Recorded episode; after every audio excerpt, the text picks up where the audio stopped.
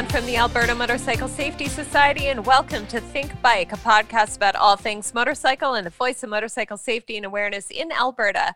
We will talk about everything from tips and myths on gear, maintenance techniques, education, and so much more with our very informed guests. So, thank you for joining us today. On today's episode, we are going to be discussing the lady riders out there. There are several riding groups specifically designed for women to empower women to get into riding. And today we have Gail Lane, who's representing Women in the Wind, which is one of the biggest organizations out there. So thank you for joining us, Gail. Thank you for having me, Leanne. Now, we met when I started up AMSS a few years ago, and we have remained really good friends throughout this whole time. I respect you so much with everything that you do and your commitment to the riding community.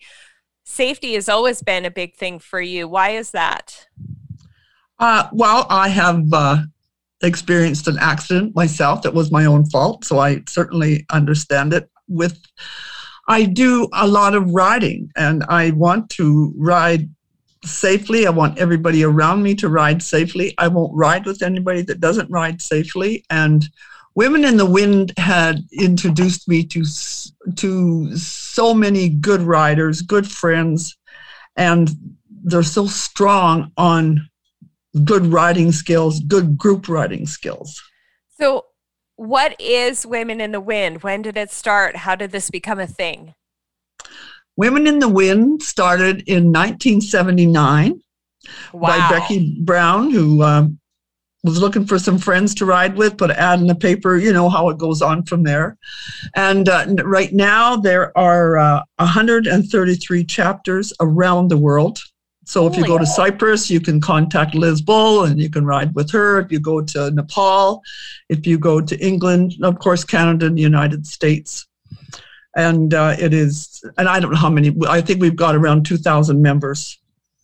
That's crazy that it's like grown to be such a worldwide thing. I mean it's it would be i mean have, are you going to go to nepal or england well, or? I, I would love to. I mean it it uh, women in the wind were a big part of the women riders world relay too. And so it uh, yes. we we did consider going to england to the wind up but i mean it was price and, and COVID and everything else.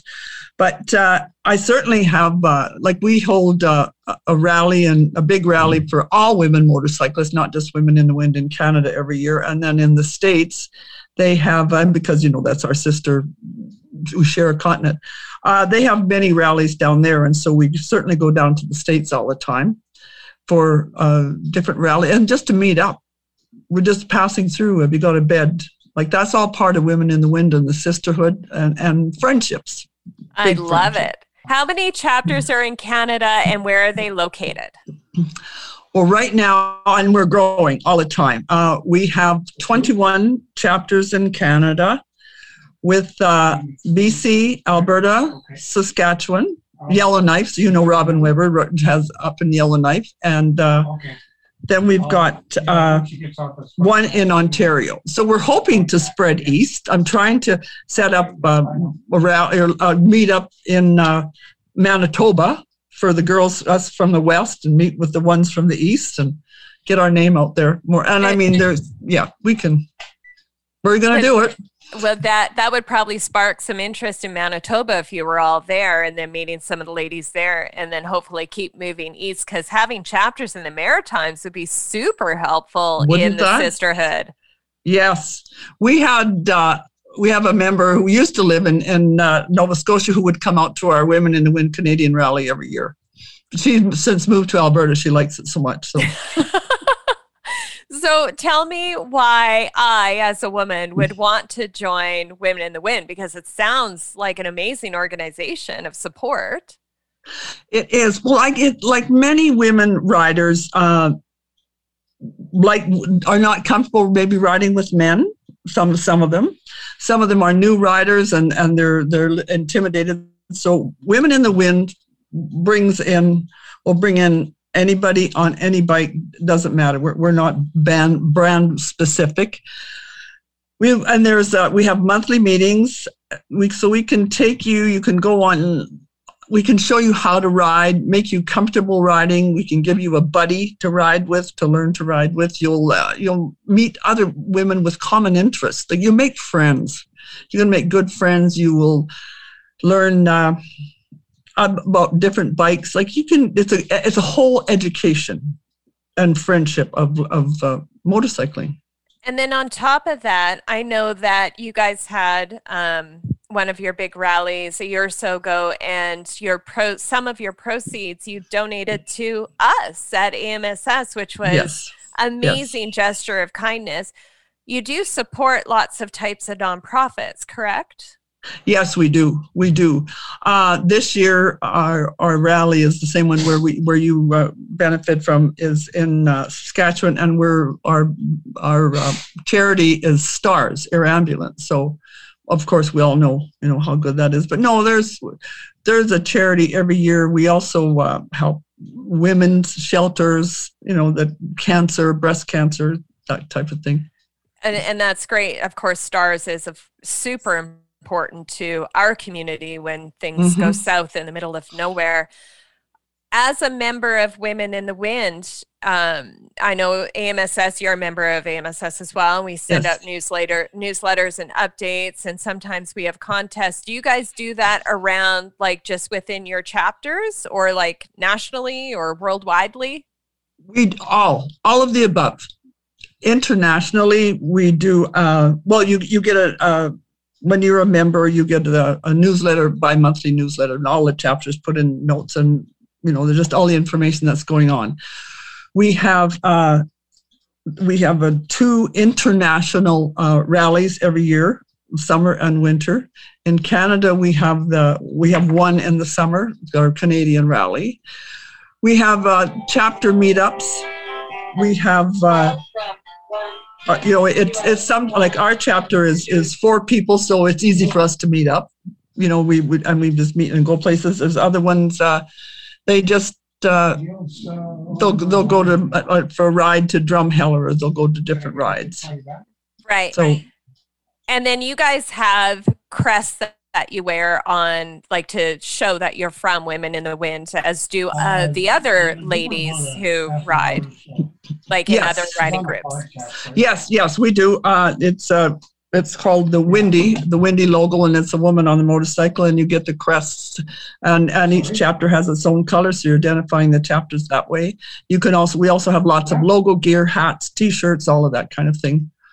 Perfect. Now you mentioned these rallies that are offered with the summer winter stuff. So the Canadian one, from what I understand, was August 12th to 15th in Moose Jaw. Uh, what is your plans for next year and how can people learn about that? Well, uh, our plans for next year are it's going to be our rally is going to be in beautiful Kelowna. Yeah. So hopefully the fires are are contained. Okay. Uh, we well, have. There'll uh, be, to be fair, there'll be new fires next year. Yes, yes, it, well, it will be. Yes, it's true. And uh, there's uh, our web page is uh, WITW Canadian Rally. Uh, that's the web page, and there's also that's the Facebook page, and on there is all the information on how to come to the become a, and you don't have to be a member of Women in the Wind. Is the Canadian Rally website linked off of your womeninthewind.org?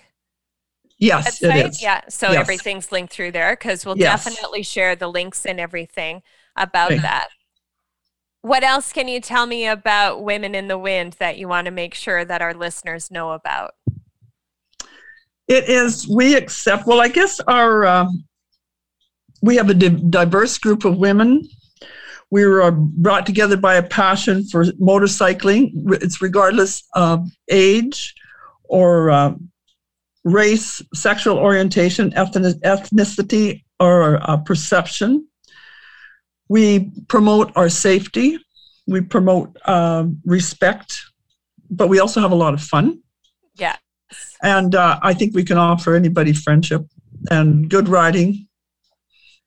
Lifelong yeah. friends. Well, I mean, I've known you for six years now, and yeah. I think you're a pretty wicked lady. And I did get the opportunity to meet some of the other members. Um, I believe it was you, maybe you or Lorene, who had organized um, me to come down and speak when the world the world rally the worldwide yes. relay rally was going on and i came yes. down to calgary for that i didn't ride that day but man was i impressed with the diversity of the women not just the ages but also the types of bikes and yes. that really speaks to you guys and and what you're trying to do it's it's just about women together supporting each other Exactly. That's what it is. I was just in Calgary on Monday, and one of our oldest women in the WIN members, Lois Szabo, had uh, a park named after her.